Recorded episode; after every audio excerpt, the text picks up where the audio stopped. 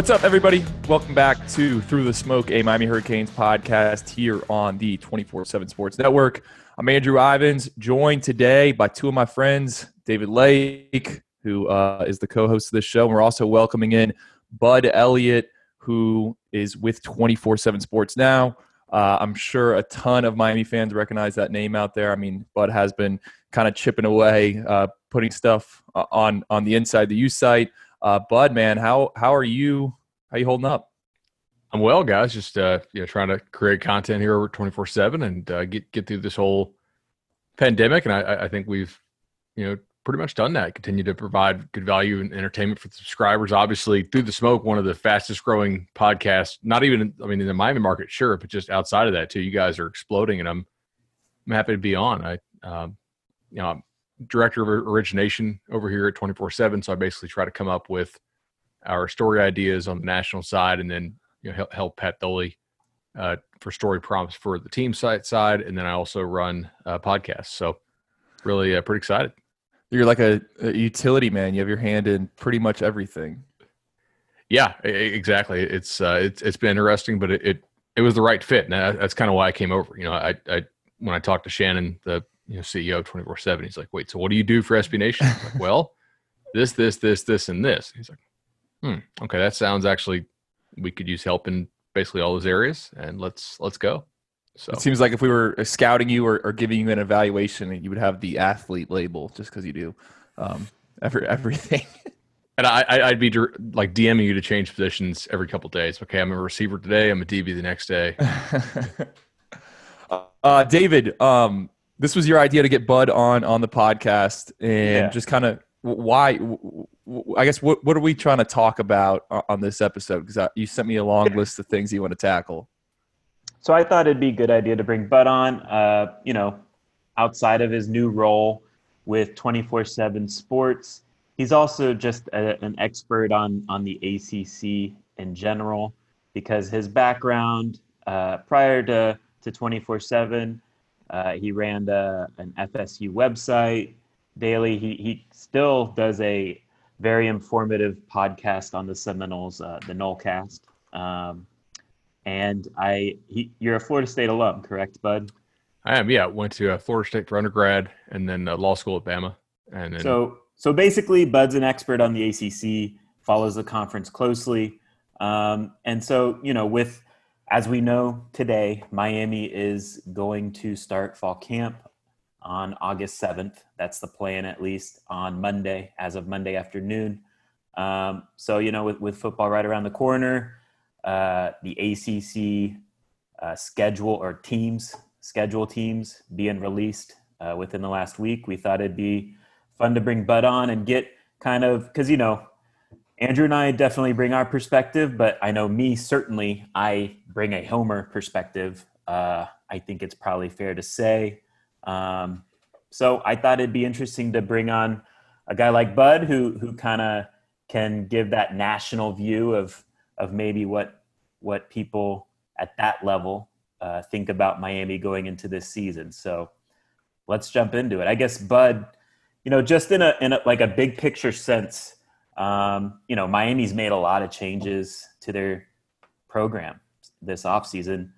What is just your big picture view on, on what you're feeling about Miami going into this year? I, I appreciate you guys having me on to do this. Uh, I, you know, ultimately, I'm fairly high on Miami this year. I, I think Manny Diaz has gone out, and I, we would probably all agree that if you're a, a, an in-house hire, right, not, not not somebody who came from the outside, that your leash is generally a little bit shorter because you're expected to be able to identify the problems quickly and and fix them because you've already been around uh, and, and, are able to understand what those problems were. And, and, I I think Manny Diaz, assuming this works out, will have done a good job of like not fixing what's not broke. Right. The defense yeah. is is elite and, and, has been that way for a couple years, and that, that is to his credit. And the offense last year was, just a train wreck at times. And yeah. in today's day and age, you've got to be able to score points to, to win college football games. I mean, you've always had to be able to score points, but now you really have to be able to consistently put up points. I mean, even on very good defenses, you need to be able to drop a 30 spot or, or a 40 spot more often than not if you want to get to where you want to go. And so, in, in making the change, you know, getting rid of Dan Enos, bringing in Rhett Lashlee, I I think it does kind of fit that that culture uh, of what Miami wants to do as far as up tempo, getting getting the ball to athletes in space. All those are buzz phrases, and you hear them all over the country. But I, I do right. think it kind of applies to Miami, right? Because it, it is a, an area with with so much speed and um, an increasing use of the spread offense down there over the last decade for sure at the high school level. So that's kind of big picture. It I think he identified the problem correctly, which I mean everybody would have probably seen it, but not everybody has has the guts to make the move after just one year. And and he went out and he got the guy that he thinks can help him.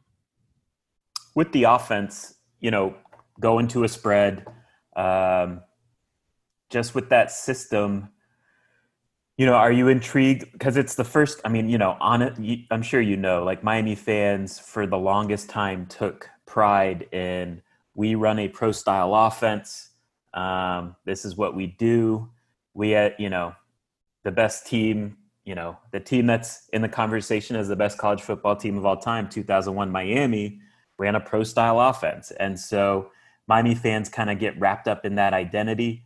Um, I think within the last decade, it's fair to say, you know, that style of offense is outdated. Um, and so Miami's kind of behind the times in that way with, with playing modern offensive football.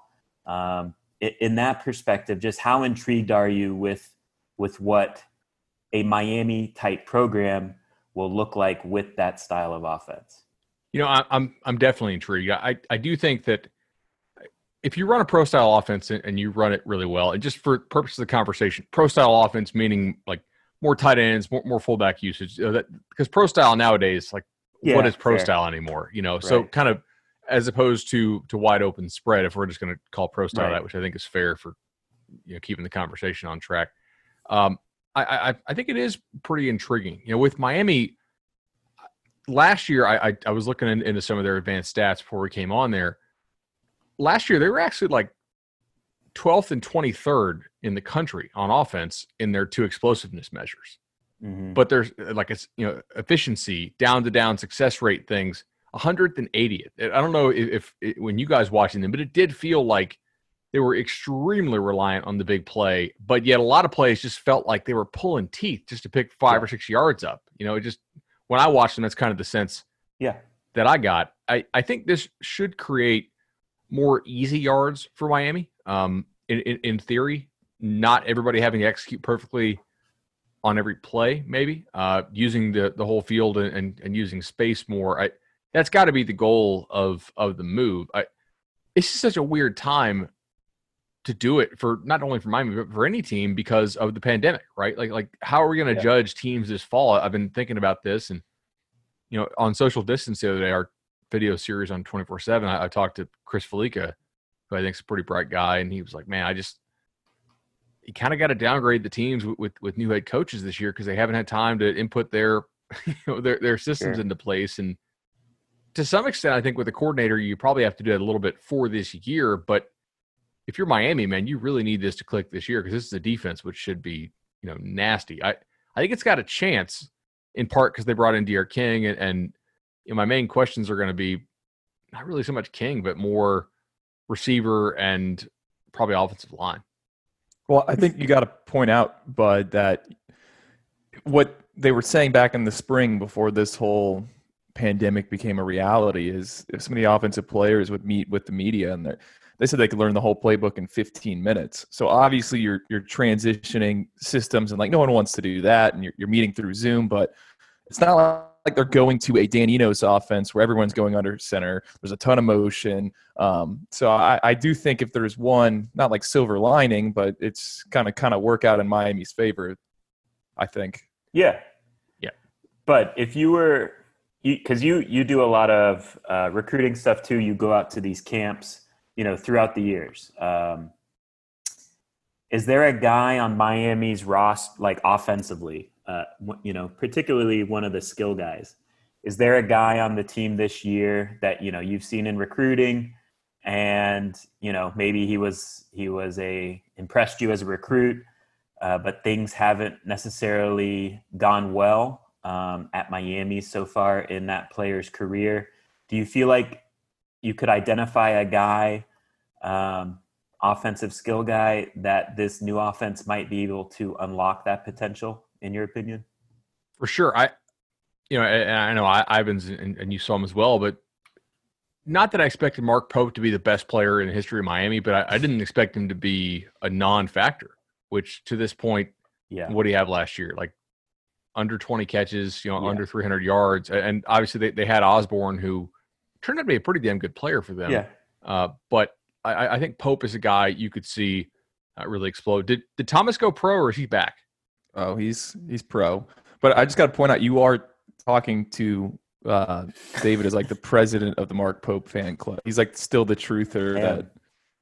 yeah, there's no more room on the bandwagon. So uh, Bud's the last guy on, and uh, anyone else who tries to get on after Bud, we're just kicking you off. So I, I love hearing that, Bud, because I'm with you, man. Like as a recruit, you know, you, we go to these seven on seven events, and look, seven on seven isn't the end all be all. I get it, but generally speaking, when guys dominate seven on, make plays in seven on, it translates somewhat to the college level, you know, real football. And he was a guy too who made plays in real football at the high school level too. So I'm with you. It's been a little confusing as to why it hasn't happened yet at Miami. Um, you know, we we've heard some things where you know he was having a tough time learning the playbook, et cetera so this new uh, simplified offense, um, hopefully, we'll see for Mark Pope uh, helps helps get the most out of him because I do think we would all agree like the physical skills are there in terms of speed, route running, separation, etc. What are what are your expectations? Like what what do you think D'Eriq King will look like at quarterback? You know, at Miami. Obviously, he's going to be playing against more Power Five competition uh, than he was at Houston. My sense, like my expectation, is kind of, I think he'll put up the numbers. I think he'll put up big plays, but I don't necessarily think he'll be like the most efficient passer. Um, you know, in terms of like completion percentage and all that stuff. But I think his his dual threat ability will open up some big plays whether that's him running for some yards or you know throwing the ball downfield with some success. Do you agree? Disagree? What's your take on that, Bud? I, I, I totally agree. Yeah, one thing about this league that I, I think some of the national media kind of miss, and I've picked this up talking to various head coaches in the ACC over the years. Like the talent in the ACC, top to bottom, is not what it is in some other conferences, but the D line talent in the ACC is yeah. is really good. There are a lot of teams that can get home with four in, in the ACC, and so you have a lot of teams that don't play a ton of man coverage because if you get home with four, you, you can play a lot a lot of different combinations of zone behind it, and it can make make life tough on on some of these offenses, especially the ones that want to chuck the ball around a whole lot. I, I agree with you, by the way, on um, on King uh, from the efficiency standpoint of the passer. I, I think he will be an upgrade over what Miami had by a lot, but I don't think he will be as efficient as he was in the AAC. If you look at the AAC, the the number of defensive players they put in the league is is really just not not very many.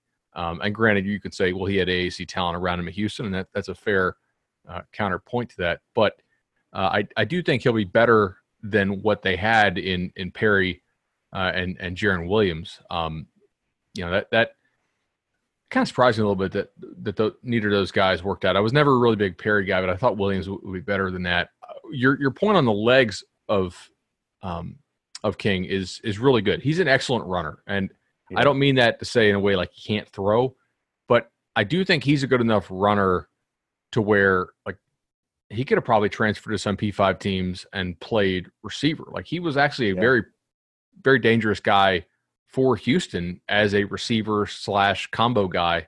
Yeah. Was it first year or second year that, that, that he played there? He, he switched positions. Oh, both. both. Okay. Um, he actually returned a kickoff for a touchdown. I mean, it was against uh, an FCS team, but still, like to think about a quarterback having the ability, it was like 99 yards. Um, I mean, yeah, you're right. The wheels are there. And, and, to your point, you know, beyond the spread, my like Miami's running the spread for the first time. Miami's also never had a quarterback that can run like this, and you know, ever really since Miami's mattered. So you know, I'm curious to see how that looks too, because the skill talent has not produced yet uh, at a high level, but you know they still have speed, and so if defenses have to pay attention to D'Eriq's legs, you got to think hypothetically that's going to open things up for the other skill guys.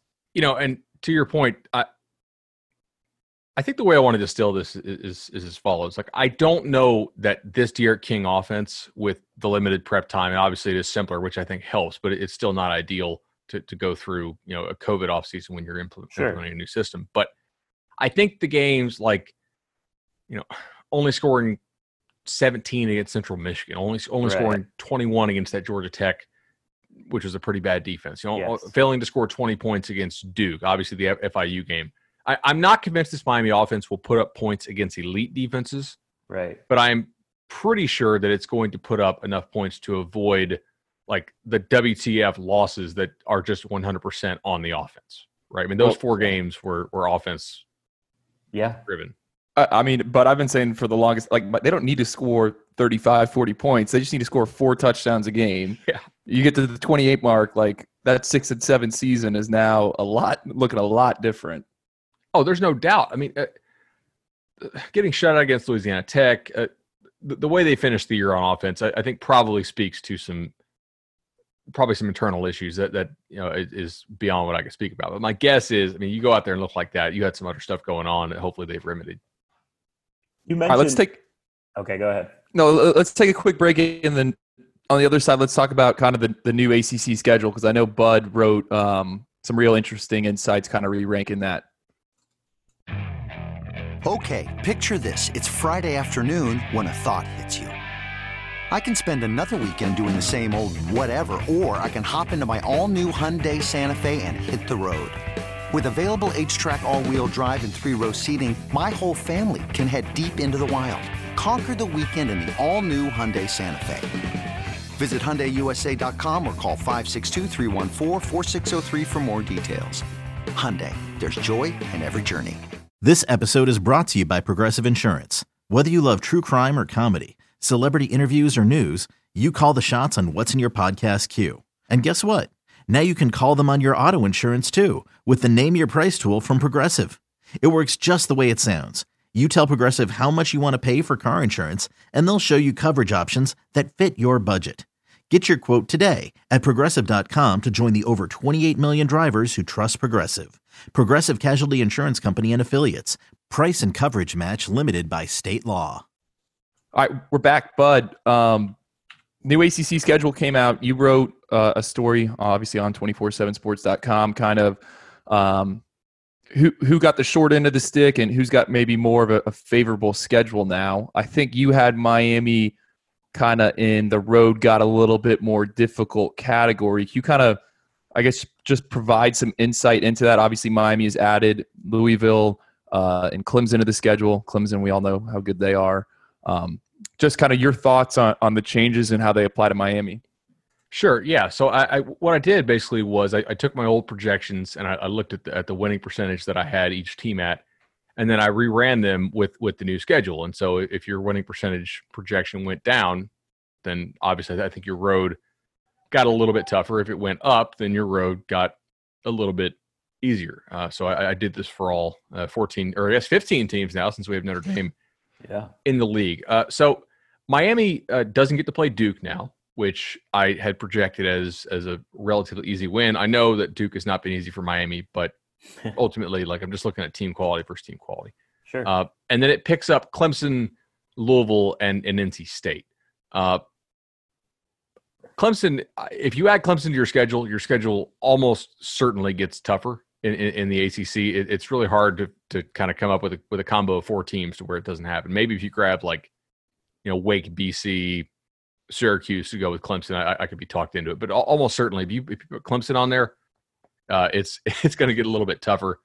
Louisville's not a pushover. I'm not quite as high on Louisville as some people are because their defense was almost the worst in the league last year, and I'm not convinced they're going to take that like another big. It's hard to go big leap and then followed up with another big leap the next year. Like Agreed. Bill Connelly, my friend at ESPN, talks about like the sustaining the gains year. A lot of times after you have a big jump, you don't take another big jump immediately next year. It's kind of like big jump, show you can sustain a little bit, big jump the year after. So I, I still think Louisville, you know, is not a uh, it's not a guaranteed win for Miami, but it, it's it's not. I, I, would have Miami as a favorite in that game. Um, as far as their overall schedule strength, I, I wrote and I kind of ranked the schedules from uh, from brutal to uh, to easy. I was like, okay, that's that's kind of fair.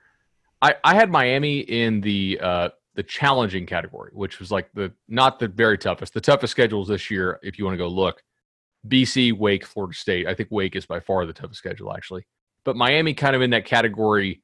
Uh, you know, Miami doesn't get, have to play Notre Dame, but they do play six of the top seven teams other than Notre Dame, which is not easy. Uh, meanwhile, UNC, who back when we had divisions, um, would obviously be benefiting this from more uh, UNC has the easiest possible schedule, uh, according to my thing. And the other two teams who have easy schedules, Duke and NC State, all kind of happen to be in the same state if you're scoring at home. Uh, so, yeah. Which uh, which game on Miami's schedule do you feel is just intrigues you most? I mean, what I mean, obviously Clemson's the new team, so that's intriguing. But are you intrigued by how the the UNC game goes, the Virginia Tech game goes? Which game do you kind of look at on Miami's schedule? And like, I really want to see how how they do here. I, I think it is UNC. Uh, I'm I'm bumping up teams who have that quarterback continuity, that passing game continuity, and and the coordinator continuity. I was actually not very high on UNC coming into the year because I, I felt like the improvement that they had at the end of the year uh, was against some teams that were a bit questionable. Uh, and I think people were kind of ignoring some of their losses and some of their close wins. And or overrating them. But now I'm on the bandwagon because I, I do think it's going to be hard to score points this year with a lot of new players and new systems in place, especially against like elite teams. And we've seen UNC do that a little bit. That that game uh, is very likely to decide who finishes second or third in the ACC. Yeah, and I, and I, I want to include Notre Dame in that as well. But like if if UNC beats Miami, there's a pretty good chance they could go eight and one in the league. If Miami beats them, Miami could you know could also go eight and one in the league. Because if you're good enough to beat UNC, you lose to Clemson, you got to think you can probably beat everybody else. But so far in the last couple years, Miami has not been able to avoid the slip up, which a lot of teams can't avoid it. If well, you were. You, you mentioned Louisville uh, earlier. I think that's like the potential kind of slip up game because I think that has a shootout written all over it. I, I mean, I totally agree with you on the defensive stance, but um, they kind of had their way at times last season with Miami. Um, you know, scoring Tutu Atwell had a, a had a long gain, so I think that's one of the matchups for Miami that's not that's not really favorable. Yeah, there's like he Scott Satterfield's a really good coach at Louisville. The, the, guy knows what he's doing offensively. I'm just not sure that Louisville has the defensive talent to, to get enough stops when it matters. And and so I think Miami being able to convert and score the easy points when, when they're there and just be competent is is potentially going to be a real boon to them uh, this year. You can be honest. You know, if if you don't think uh, it it's a good matchup for Miami at all, or Miami's going to get blown out, et cetera, et cetera, just say so. But uh, how do you feel like Miami matches up against Clemson? I think Miami's defense against Clemson actually matches up okay, right? I love Trevor Lawrence. I think Clemson's talent is awesome, but they did lose Justin Ross. And Miami's a team that can play a lot of man coverage and they're not afraid to leave guys out on islands and they're going to make teams make them pay. Now, I'm not saying Clemson can't make them pay, but I'd be a little more scared of Clemson if I'm Miami that if they had Justin Ross. And I'm going to pick Clemson to win that game, and I'm, I'm sure. going to pick Clemson to win that game by double digits. Sure. The Clemson game is the game where I really feel like I, don't trust Miami's offense to score on Clemson. I'm not convinced that any, any of the matchups up front with Clemson's D line and Miami's offensive line are actually Miami's favorite. Like if you matched them up, sure. you know, okay, you're gonna have one double team. The rest of them, I'm probably going at advantage Tigers. Uh, it, I, I, think this is a, an example of an area where by keeping the offense so simple, we know Brent Venables runs an extremely complex defense. You don't know if you've had enough time in the offseason to work through all this with your players and all the potential answers you know, for me, my optimism on Miami is I, I think they're going to have far fewer slip up games this year, assuming that the offense and, and like the roster stays together with all this COVID stuff. And who knows? I mean, you might have like right. an All American DN next to like a walk on D tackle at some point this year. uh, but I I think Miami's defense matches up okay. The offense, I just that's the game I don't I don't really trust it. And like, which of Miami's receivers do you really trust Sure. to go up against Clemson's secondary? Because Clemson will blitz you to death if, if you can't make them pay for it. Well, David's uh, answer clearly will be Mark Pope. Mark Pope. Get, I, get I him like Mark Pope quick game. against like Duke, and like I like Mark Pope against Georgia Tech, and you know, like bounce back against the medium ACC teams. This is kind of an off the wall question, Bud, or for you, Bud, and but you just kind of brought it up. Like, how weird do you think things could potentially get uh, in terms of players having to sit out or or whatnot? Um because I think it could get like wild. So uh, yeah, it might get real weird. Uh, so two weeks ago, I was talking to some coaches, and, and I, I wrote this article called "All Hands on Deck." Teams, you know, scheming to maybe play like all 100 players on their roster, and uh, your listeners can check it out on 24/7 Sports. Just Google like "All Hands on Deck" 24/7. Um, dude, like they really are going to have to come up with some creative stuff. I don't think you're going to have team meetings together in the same room this year. You're probably still going to go like half the guys and then half the guys on Zoom. Are you ever going to have all four of your quarterbacks in the same meeting room at one time? Like you can't really risk that. I think you're going to see some teams take and change how they practice to where normally you go for individual period for a certain portion of the practice and then team period for a certain portion of the practice. I think you might have teams in the interest of safety conduct three or four practice sessions early in the week of smaller groups and to where you work on all your indie stuff on those days to where you can minimize the number of days that you have to have exposure when you're actually running team stuff, right? There's a lot of different creative things you have to do here. And, uh, you know, talking to some coaches, they're like, look, the real key for us is making sure that everybody knows how to run the base of our system before we get in any kind of complicated stuff. And that doesn't just mean, hey, the guys we think will have to contribute know the base, and then let's move on to, you know, to the more complex stuff. I mean, we're talking like your walk-ons have really got to know what you're doing. Your third stringers, your your true freshmen, could easily be called upon to contribute and play a couple hundred snaps. I mean, you might have these guys who are quarantined for for two weeks, and if you get a couple of those at one position, we've all have, had examples in the past of, a team you follow. It's like, oh wow, wh- who are they going to play now? Who is this guy? And you pull out the media guide, and you're like, wait, you know. So it, it could get really weird. I, I think to kind of tack onto that, I mean, we're- we're just thinking about offense and defense like starters, but what happens in special teams? Like if you're if you're down, like it could get just wild having uh, just straight Kicker. walk-ons out there. We're, and like, who is Miami's emergency quarterback? If if all their QBs go down, who is the guy for them who played QB in high school? If we think back, Tate Martell, man, come on. I forgot. I, I thought he wait. Is well, he still he there? is still a quarterback. He's still on the team. Yeah, yeah. Yeah, but Tate Martell is, becomes one of your most valuable players because he can also play wide receiver. That's actually really true. Oh, the Tate Martell redemption story. If if he like balls out during COVID, would would be just content for days. So I got I just got like two more questions for Bud. So I guess the first one, you know, we can't we can't let you get out of here without uh, you know giving your thoughts on Florida State.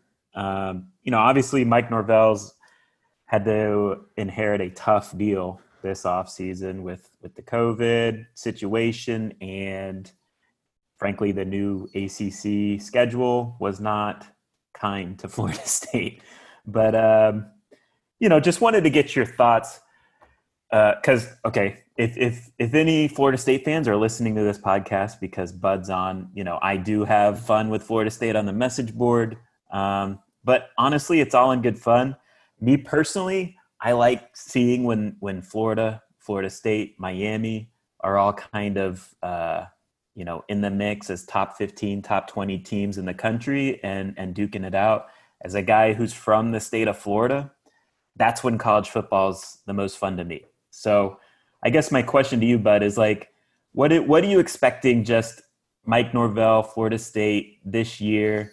My my interpretation is look i think it i mean it's hard to do nowadays but i think patience is kind of needed there um, at florida state for you know long-term success. What's your kind of feel on on this year and then just projecting past this year too?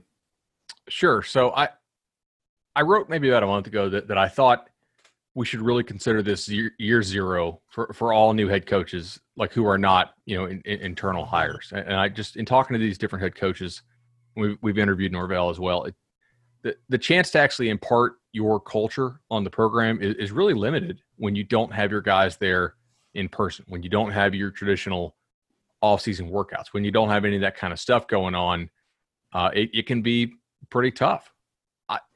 They did kind of get get screwed on the schedule this year to the extent yeah. that anybody can be, I guess, but they also weren't really expected to win anything this year.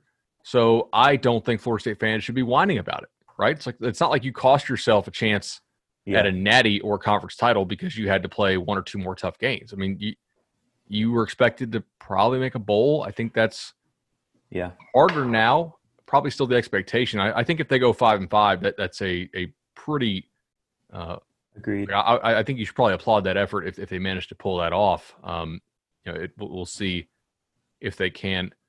Overall, like Norvell, when I dug into him, um, he did take over for Justin Fuente at Memphis, and Fuente had things going in the right direction, obviously, uh, at Memphis. But it is tougher, as we've seen, to go from like below average to good, or excuse me, it's it's tougher to go from kind of like good to elite as far as G five status than it is just from you know good to to decent or, or good or you know basically like like the the, the gap right. is uh, is a little bit different there. So he, he did a good job there at Memphis. He seems to have a good handle on quarterbacks and has done a good job recruiting quarterbacks so far. Uh, if you know if you like Purdy and and Altmyer and those guys, we'll see how they turn out. Um, it's definitely a longer longer term rebuild. I think it, it's not going to be a one or two or three year rebuild, especially not given this offseason. You know, everything I said about, hey, a little bit skeptical that Lashlee can do all this in one offseason, take it, multiply it by like a thousand when you're, you're talking about every single coach or yeah. most of the coaches are new, all that kind of stuff. So um, we'll see what happens there. I, I, I, imagine he'll do a good job. It is hard to do a bad job Florida State over the long term. Sure. And so he has that in his favor, but I, I don't think it'll be quick.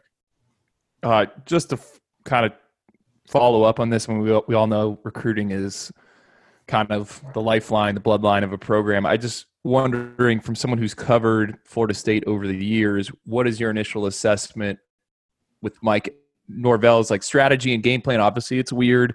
Hasn't had a chance to really get anyone on campus, but it seems like they're kind of not shying away from South Florida, um, but they haven't really pressed into there. Yeah, they, they seem to really be relying on existing relationships and like guys that, that their recruiters already kind of kind of knew, right? So you know, Dugans does some South Florida stuff, and and so he you know he's he's still recruiting the area.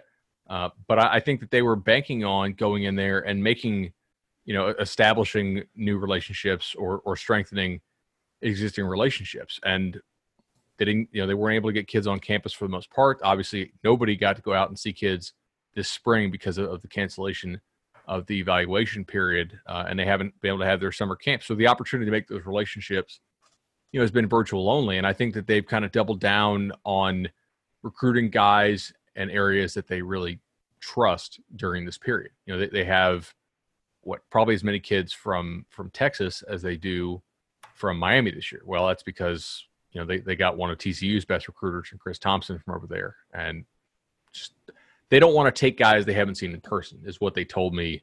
Uh, sure. Uh, you know, when I interviewed Mike Norvell on, on on on social distance, he's like, you know, we really want to see these guys in person. We don't want to take commits from kids who haven't visited. Uh, you know, that that that type of thing. Now, that was like, I think April or maybe May. At some point, you're going to have to probably roll the dice on some kids who you haven't seen, and we're all kind of in that that yeah that crunch right now. I mean, they just took a kid the other day uh, from Niceville, who I don't think they had seen in person, but they they got some some video and, and some photos on him. The uh, uh, oh shoot, uh, chemo, chemo, yeah. Um, well, just just and, you know, I, am personally a fan of him. I think he's better than the the Slaughter kid. But and a lot of our questions were, I mean, and and I was tell you this on a rankings call. Have you seen him? No. Have you seen him? No. You does he have verified measurements? No. Well, Florida State found out that he had an 83 inch wing, and like, all right, well, with that, yeah. with that, with the film, we're going to go ahead and take him. And you know, so ultimately, they are not doing a very good job in South Florida, though, at all at this point. Like, you can't say that they are. Is is some of it or a decent bit of it COVID related? Probably, yeah. uh, but it's hard to make that determination. Like, how do you parse that out? Right? They didn't have a staff that was loaded up with South Florida aces who just couldn't get out there on the road. Right. They got some guys who I think are pretty good recruiters, but you know, it is it is tough to parse that. Building on the recruiting stuff, you you write, you know, I guess monthly the Sunshine State scorecard. Uh, one of the most commented on articles I think that gets written. Did it hit a thousand yet? It, it's uh, it's it's interesting. I, I tap out after like 10 pages of comments. But uh, so it, I guess where I'm going with this now is, you know, Miami this summer has made a, a decent, uh, is, is on a decent run. Looks like, you know, things are trending positively with, with some other five-star kids and, and Jason Marshall and Leonard Taylor.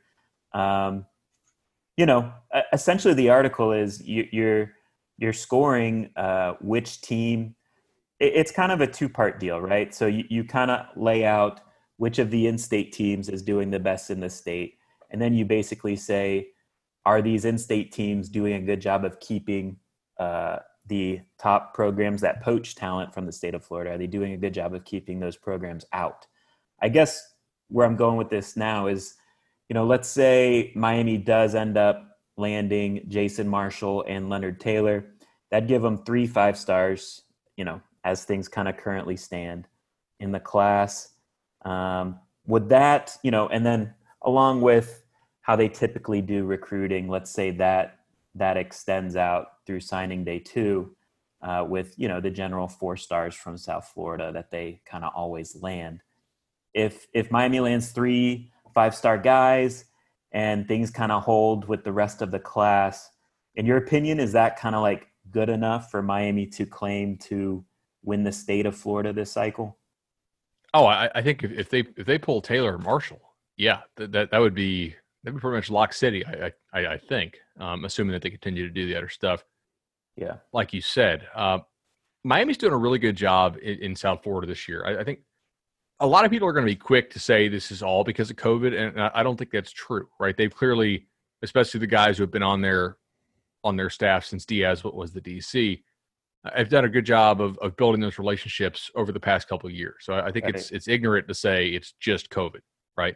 right. Um, now, does the COVID thing help? Absolutely, yeah. because literally this is like they're the only school that some of these kids have seen. A lot of these kids have not been able to get up and see, or at least not recently see, a Georgia or a Clemson or or an Alabama.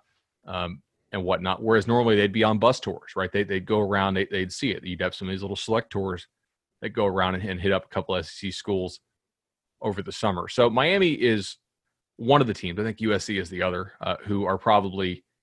It's weird to say the word benefit with COVID on recruiting, but like the least negative impact uh, being felt from, from COVID. I think it's probably the more PC way to say that. Yeah. Uh, they're clearly, you know, there's some benefit uh, to all these all this talent not being able to go see other places, but they're doing a really good job in South Florida this year, and that's changed recently. I mean, probably six, eight weeks ago, I did not project Miami to land some of these kids that they're landing. Right. And it just, I think eventually these kids are like, well, damn, camps aren't happening, visits aren't happening. Right. I need to go ahead and make sure I get a spot where I know. And yet I don't want to imply that like they're just securing a spot and they're going to try and flip later. I mean, if visits happen, who knows? But yeah, sure. Like I do think that there's some of that everybody else is committed. I need to go ahead and commit type thing. Well, where am I going to commit to? Probably the place that I know about by far the most. I mean, maybe you guys have a different opinion as far as when it started to shift, but to me, it was like kind of six weeks ago when, when I wrote the the June Sunshine State scorecard. I was like, you know, you kind of would expect Florida to do a little bit better than they are right now. Miami's still in the lead technically, although I would project UF to, to kind of have it. And then this month it was like, yeah, Miami's probably going to get this.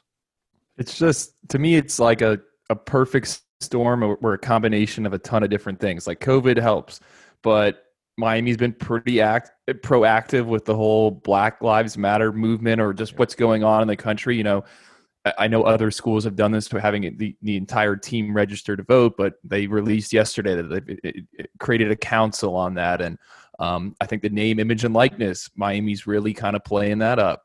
And, you know, you got a new offense. It's just, it's been a ton of different things. And once you get that momentum going, it kind of just keeps rolling in, in, in recruiting.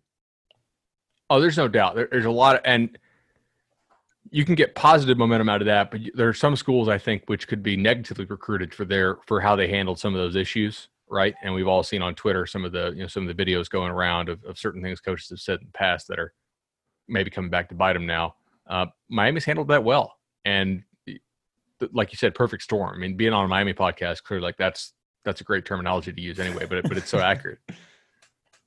Yeah, I think uh, I'm, I I don't have anything else for Bud. Do you, Andrew? Anything else before Uh, we? my, my last thing, Bud. I know you're a big PGA Tour golf bettor, my myself included.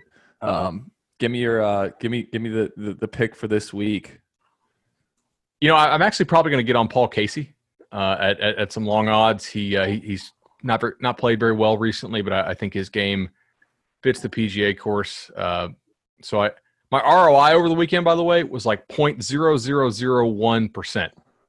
ooh, nice. Good Yeah. profit. That's like wagering five grand and winning a dollar ten. So that's great. Hypothetically, right? Hypothetically, right? Uh, Bud, tell everyone where they can find your work. Obviously, 247sports.com, but you also have your own podcast, Plug Away. yeah, guys, check out 247sports.com. We're writing a lot of the national articles. If you want more Florida State stuff, obviously, you got to shout out Noles 24 7 pod as well on the bench. But if you want even more Florida State content, uh, Knollcast is something we've been doing now for, for almost a decade. And I think we have pretty good insight over there as well. So be sure to check it out. I appreciate you guys uh, listening. Uh, not a problem. We'll talk to you guys later. Take care.